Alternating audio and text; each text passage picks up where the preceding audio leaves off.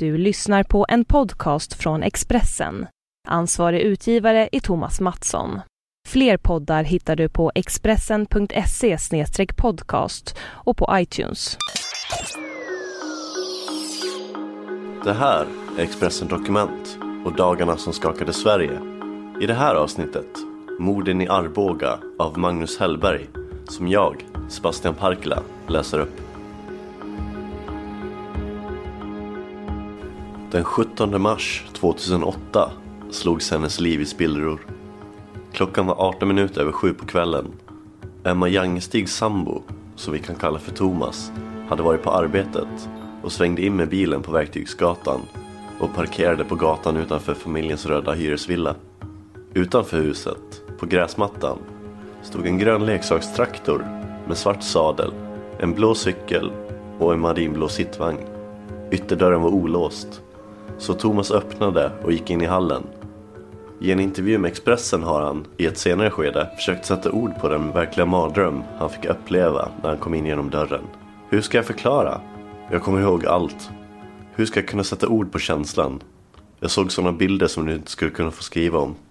Bara en halvtimme innan han klev in genom dörren hade Emma Jangestig och hennes två barn suttit tillsammans i köket och ätit köttbullar, potatis och brunsås till kvällsmat. Efteråt, när barnen parkerat sig vid Nicke Nyfiken och Bolibompa på TV, så skickar Emma ett sms till Thomas. Ska jag plocka undan maten eller planerar du att komma snart? Klockan 19.07, tio minuter innan Thomas kom hem, avslutade Emma en chattkonversation på MSN med sin lilla syster. Emma skrev, nu måste jag nog lägga barnen. Vi träffar Emma Jangestig i föräldrahemmet i Arboga. Hon bjuder på kaffe och nybakade chokladrutor. Hon är klädd i vit blus och blåblekta jeans. Det blonda, numera långa håret är utsläppt långt på ryggen. Ett vitt blockljus brinner på bordet. Emma säger att hon aldrig kommer att glömma ljudet av knackandet på ytterdörren när hon chattade med sin syster den där mörka kvällen i mars för sex år sedan. Jag trodde ju att det var Thomas, så jag gick för att öppna, säger hon. Han arbetar alltid med musik och släpar alltid på en massa instrument. Därför gick jag för att släppa in honom. Hon gick ut i hallen tog tag i handtaget och sköt upp ytterdörren. Utanför, på trappen, stod en kvinna. Emma berättade att hon blev lite konfunderad. Hon, kände igen henne, men hade svårt att placera henne. De tittade på varandra i en kort stund och sen sa kvinnan Hi, I'm Tine. Jag minns att jag hann fundera lite grann. Tine? Tine? Var har jag hört det? Var har jag sett henne någonstans? Kvinnan sa inget mer innan hon armbågade sig in i hallen. Det tog några sekunder för Thomas att inse vad han såg när han klev in i hallen. Det var kaos och blod överallt. På golvet framför honom låg Emma och grymtade, som Thomas beskrivit lät henne i förhör. Bredvid henne, dottern Saga, ett år. Han hörde att de andades svagt. När han såg sig om gjorde han nästa mardrömslika upptäckt. Vid ingången till köket låg lille Max, tre år. Klockan var 19.23 när larmsamtalet kom in till 112. Det var Thomas som ringde. Han var mycket uppriven. Han stod i hallen. Samtalet löd. SOS 112, vad har inträffat? Ja, hjälp. Sen uppger han adressen på Verktygsgatan i Arboga. Tre personer. En eh, blöder jättemycket. Två barn. Ja, vad är det som har hänt då? Jag vet inte. Två barn. En ett och ett halvt åring och en... Men shit, det ser ut som hackhål i... Vad fan är det här? Hur många personer är inblandade? Det är tre personer. Emma, det är en tjej, 23-åring. Emma, som bara var 23 år när det hände, berättar att hon aldrig hann uppfatta något tillhygge, bara en kraftig smäll. Det jag känner är att det smäller till på högersidan av mitt huvud. Sen försvinner jag liksom bort. Det nästa jag minns är att jag står längre in i hallen, lutad mot en vägg. Och att det smäller till i huvudet igen. Jag känner ingen smärta. Jag hör inte barnen. Jag ser inte barnen. Jag vet inte vad jag skriker. Nästa minnesbild är att hon ligger ner på golvet. Jag får för mig att jag ser något framför mig. Som rör sig. Men jag kan inte riktigt fokusera vad det är för något. Jag hör ingenting. Thomas gjorde allt för att få grepp om situationen och hjälpa Emma och hennes två barn. Samtidigt, i andra änden av luren, hade han larmoperatören som ställde frågor. Andas de? Är de vid liv? Ja, Emma är vid liv. Eh, han försökte förgäves få kontakt med henne. Sätt dig upp Emma, vad fan? Larmoperatören ville veta hur det såg ut på platsen, inne i hallen. Thomas försökte beskriva kaoset. Det är enormt blodigt överallt.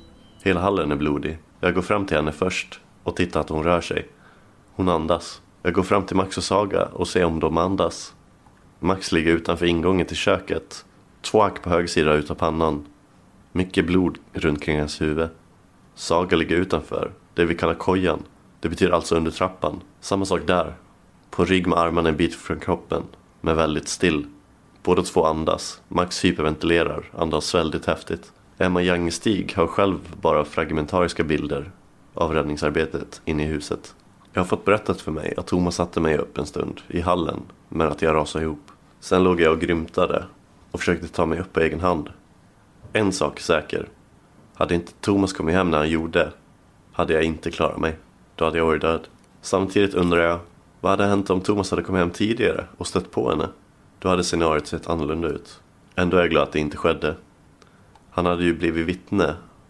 Och hon hade kanske, och hon hade kanske gett sig på honom också. Efter bara några minuter anlände den första ambulansen. Med blåljus och påslagna sirener till adressen. Sen kom även polisen samt ytterligare ambulanser. Räddningsinsatsen inne i huset var intensiv. Emma kördes, kraftigt blödande från huvudet, i ambulans till sjukhuset i Örebro. Jag hade flera blödningar i hjärnan. Jag hade en krossskada i ögongloben. Jag hade ett armbrott. När vi kom fram till sjukhuset så sövde de ner mig. Senare kunde läkarna konstatera att hon hade träffats av 15 slag på höger sida av huvudet. Hon hade fortfarande kvar en spricka i skallbenet. Vapnet var en typ av snickarhammare. För Emma var tillståndet mycket kritiskt. Hennes skallskada var omfattande. Den vård hon behövde fanns inte i Örebro. Därför transporterades hon med helikopter i ilfart till Akademiska sjukhuset i Uppsala. Samtidigt som hennes familj vakade över hennes sida hade sjukhuset förstärkt bevakningen kring den 23-åriga småbarnsmamman och säkerhetsvakter hade parkerats på avdelningen och utanför dörren där Emma vårdades. Emma skruvar lite på sig när hon berättar om den första tiden på sjukhuset. Jag låg nersövd med respirator i tio dagar. Sen väntade de i en vecka innan de började operera. De gjorde löpande tester för att se om jag var redo genom att skära mig lätt i ena armen med en skalpell för att se hur snabbt mitt blod koagulerade. De fick vänta i flera dagar eftersom blodet var så lättflytande. Sen, när de väl började, opererade de både min brutna arm och gick in i huvudet på en gång. Klockan 00.25 på natten den 18 mars anhölls en då 28-årig man misstänkt för morden och mordförsöket av åklagare.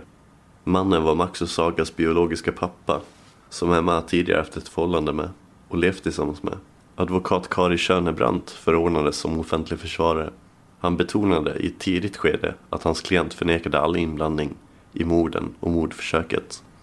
Han är chockad och bedrövad och han förnekar brott, sa advokaten. Det visade sig ganska snart att polisen var helt fel ute.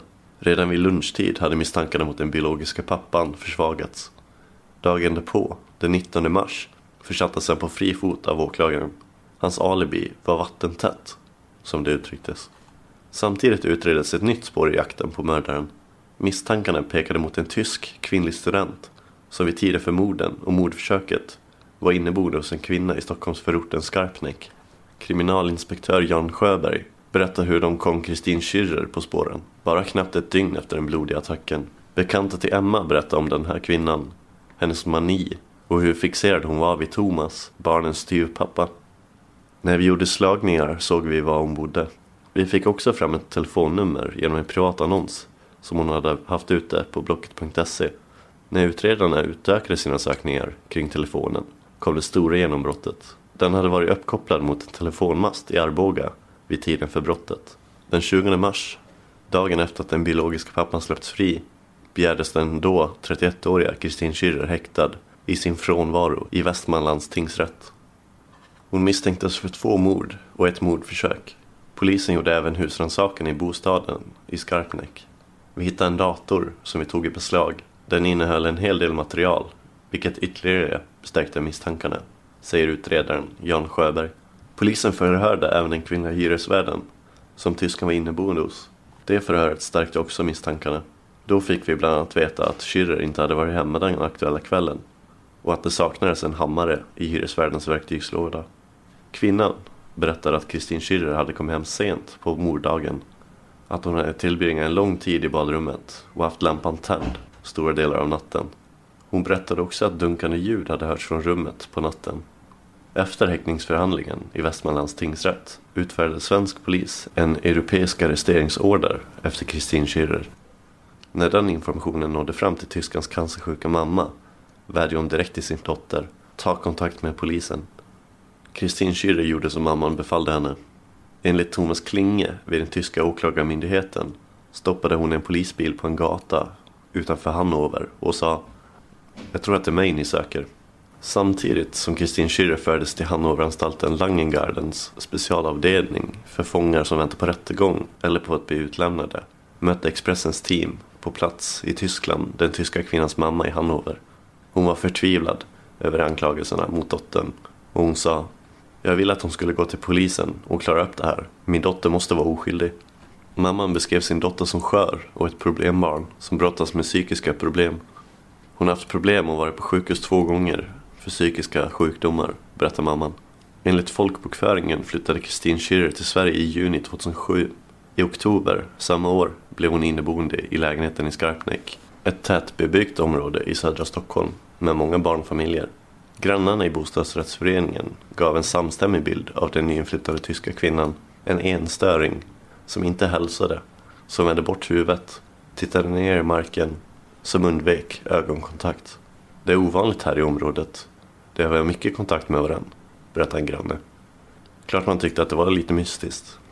En annan granne som passerade lägenheten ofta sa Eftersom jag går förbi hennes lägenhet i loftgången varje dag har jag sett hur hon suttit framför laptopen i köket. Hon laddade ner bilder och var uppkopplad på nätet för jämnan. Jag funderar flera gånger över om hon inte hade något jobb. Enda gångerna som den närmaste grannen såg den tyska kvinnan med det långa mörka håret utomhus var när hon släpade ner sin cykel på gatan och körde iväg en sväng i kvarteret. Den 27 mars, tio dagar efter mordräden, väcktes Emma Jangestig av läkarna på Akademiska sjukhuset i Uppsala. Hennes huvud var kraftigt uppsvällt till en följd av slagen. Det långa blonda håret på huvudet hade läkarna rakat bort inför operationen. Då, när jag vaknade, visste jag inte att mina barn var döda. Min familj tyckte att det var otäckt. Att jag talade om Max och Saga som om de fortfarande var i livet, berättar hon. Vi promenerade tillsammans i regnet till kyrkogården i Arboga. Där barnen är begravda och fick sin sista vila. Emma berättar att hon regelbundet besöker den fridfulla platsen. Alldeles intill Arbogaån. På den hjärtformade gravstenen står barnens namn, födelse och dödsdatum. Två gravlyktor med rött glas, en vit nallebjörn, en bukett med påskliljor och en bild på Max och Saga, fotograferad i studio, står lutad mot stenen. Emma sätter sig på huk och plockar bort några torra blad och kvistar som fallit ner mellan blommorna. Först fick vi en gravplats längre bort på kyrkogården, men jag tyckte att det var finare här, vid vattnet. Även jag kommer vila här en dag, säger hon. Den 1 april 2008, en tisdag, hölls det första längre polisförhöret med Emma Jangestig i en sal inne på sjukhuset i Uppsala. Jag minns att de vid det tillfället frågade mig om jag mindes vilken dag det var. Då svarade jag, ja visst, det är den dagen när man får luras. Samma dag avslöjade utredarna att misstankarna mot den tyska kvinnan Kristin Schürrer hade stärkts. En av polisens huvudteorier var att obesvarad kärlek fick henne att begå morden på barnen och attacken på deras mamma. Två veckor senare, den 14 april, fick Emma det definitiva beskedet från en läkare. Han hade en liten lapp i handen och jag förstod vad han skulle säga. Jag minns min känsla. Fan, det var sant. De är döda. Thomas har berättat att jag grät hela natten. Men det minns jag inte själv. Lille Max avled efter att ha fått ta emot 15 slag i huvudet. Lilla syster Saga fick 13 slag. Max avled i ambulansen på väg till sjukhuset. Lilla syster Saga överlevde fram till operationsbordet där hon somnade in, berättar Emma. Den 25 april, en fredag, utlämnades tyskan till Sverige efter beslut hos den tyska åklagarmyndigheten. Den 2 maj höll svensk polis det första förhöret med henne. Enligt vänner som polisen pratat med hade Kristin Schürrer haft en nära relation till Emma Jangstigs sambo, Thomas, före deras tid tillsammans. Bilder som hittades på nätet bekräftade den bilden. På en av dem, under en semesterresa på ön Kreta i Grekland 2006, sågs de tillsammans på en festlig sammankomst där han spelade gitarr. Men semesterflörten sprack. I januari året därpå fick hon det definitiva beskedet från Thomas. Han tyckte inte att förhållandet fungerade. På sommaren samma år hade han dessutom träffat en ny kvinna, Emma. Thomas och Emma hade bestämt sig för att bli sambor och de flyttade in i huset på Verktygsgatan med hennes barn sedan ett tidigare förhållande. I dagboksanteckningar som polisen hittade vid husrannsakan efter morden skrev Kristin Schürrer om sin olyckliga kärlek. Hur fan ska jag få det ur skallen och ur hjärtat? Hon skrev också att hon aldrig tidigare varit så ledsen, så nedbruten. Tillbaka i Sverige. Jag hatar det. Jag står inte ut med det. Jag hatar det som han gjorde mot mig. Tog ifrån mig. Det är svårt att beskriva. Jag har aldrig känt mig så här förr. Men han hade sönder något inom mig. Vet inte vad. Men jag har inte varit så här ledsen någonsin förr. Jag känner mig tuggad och utspottad. Och jag har ingen energi kvar för att resa på mig. Och gå vidare. Jag måste iväg. Hur det än ska gå till. Men jag vill inte bli flyttad härifrån. Jag gillar det jag hade här. Mycket. Det fanns inget. Varför får du all kärlek? Varför får du all kärlek? Tyskan skrev anklagande. Du har förstört mig. Jag hatar dig för det. Har du ingen jävla aning vad du vill? Men också, jag saknar dig. Ibland kan jag fortfarande känna dig, höra dig, smaka dig. Och hon avslutar sitt inlägg så här. Du får helt enkelt fortsätta att leka med din lilla familj. Jag gör vad som är bäst för mig. Polisen misstänkte i ett tidigt skede, efter samtal med personer i Emmas och Thomas bekantskapskrets, att Kristin Schürrer blivit en närmast besatt av Emma Youngstigs sambo. En besatthet som senare övergick i vrede, hat och dödligt våld. Ilskan riktades mot kärleksrivalen. Emma Jangestig har, i efterhand, insett att tyskan planerat morden under en ganska lång tid. Hon berättar, det jag vet genom polisens förundersökning är att hon tidigare har varit i Arboga och även ringt hem till mig då jag fortfarande hade en egen lägenhet. Det var runt den 10 januari, alltså två månader före morden. Det har polisen sett genom att analysera inkommande och utgående samtal i hennes telefon. En genomgång av tyskans dator visar att hon också vid sammanlagt 39 tillfällen sökt på Arboga-mammans namn på sajter som google.se, eniro.se och hitta.se. Hon hade laddat ner en bild på familjens hus på Verktygsgatan, gjort sökningar på Thomas namn, Emma Jangestigs namn och även varit inne och läst hennes blogg.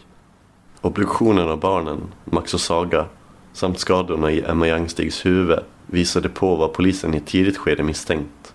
Mordvapnet var troligen en hammare. Kriminalinspektör Jan Sjöberg berättar När vi hade folk nere i Tyskland framkom det uppgifter från vänner att Kristin Schürrer berättat att hon blev av med en hammare när hon checkade in på Skavsta flygplats och skulle resa till Tyskland efter morden. När vi fick veta det åkte vi direkt till Skavsta och gick igenom lådan där hammaren skulle ha kastats. Vi hittade flera hammare, men ingen som matchade. Problemet med den här lådan var att vem som helst kunde gå dit och ta något. Ville man ha en hammare så var det bara att gå och ta en hammare.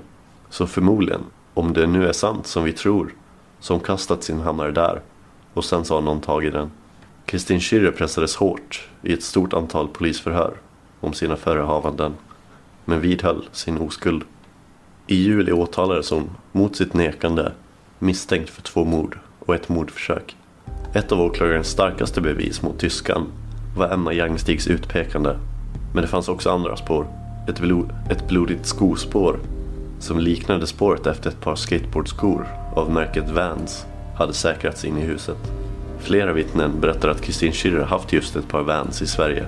Något som hon själv förnekade. Polisen hittade även en bild på Kristin Schürrer i datorn där hon bar ett par Vans. Hon förnekar först att hon någonsin haft på sig den typen av skor.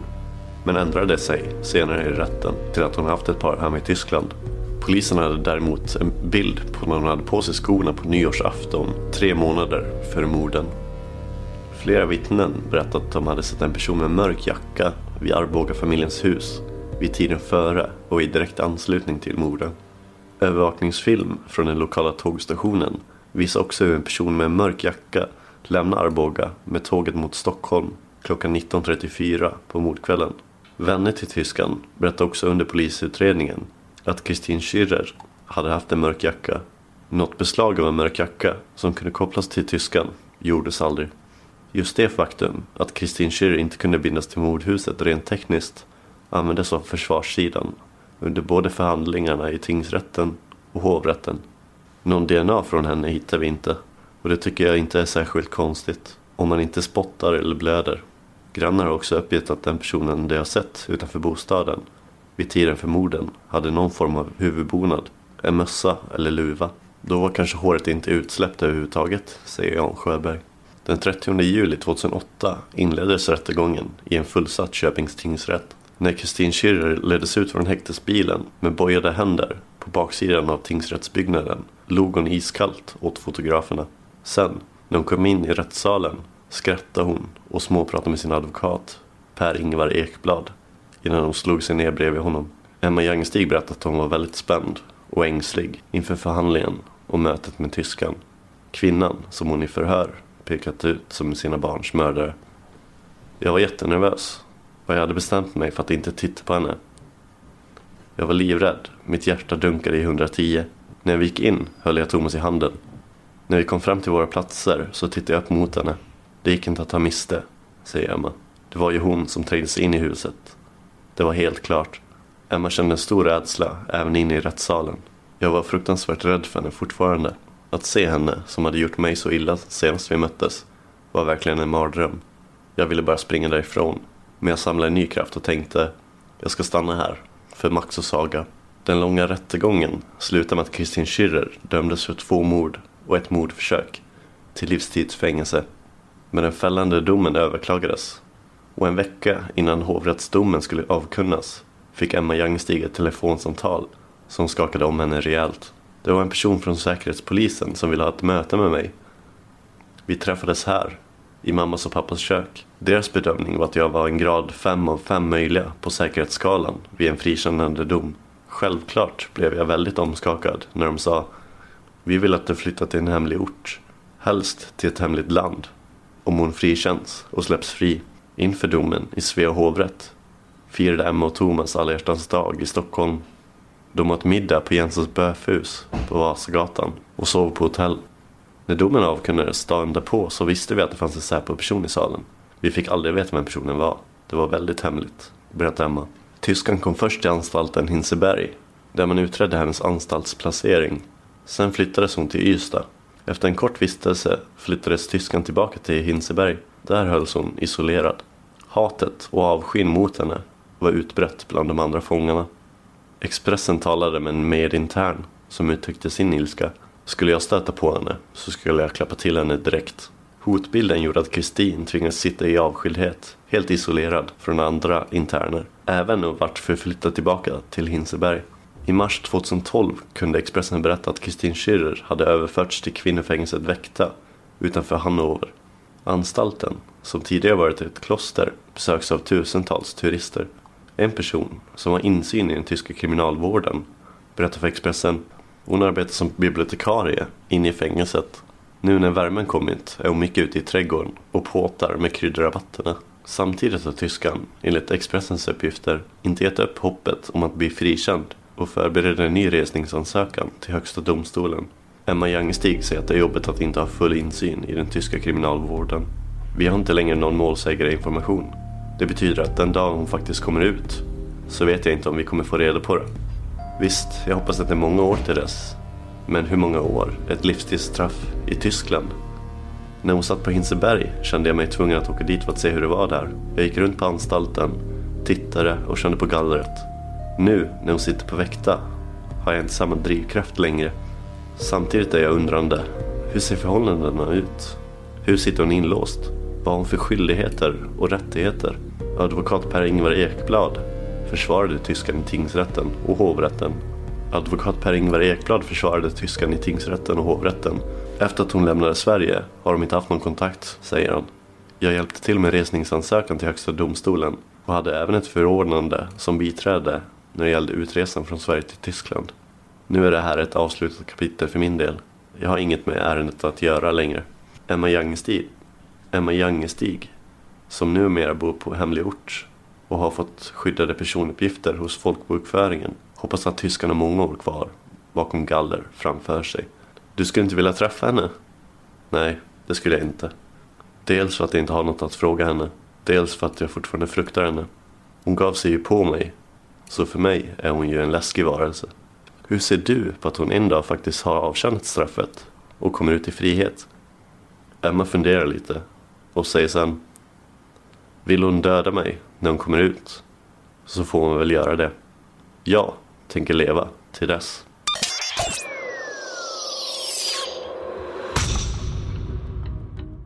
Du har lyssnat på en podcast från Expressen. Ansvarig utgivare är Thomas Mattsson. Fler poddar finns på Expressen.se och på iTunes.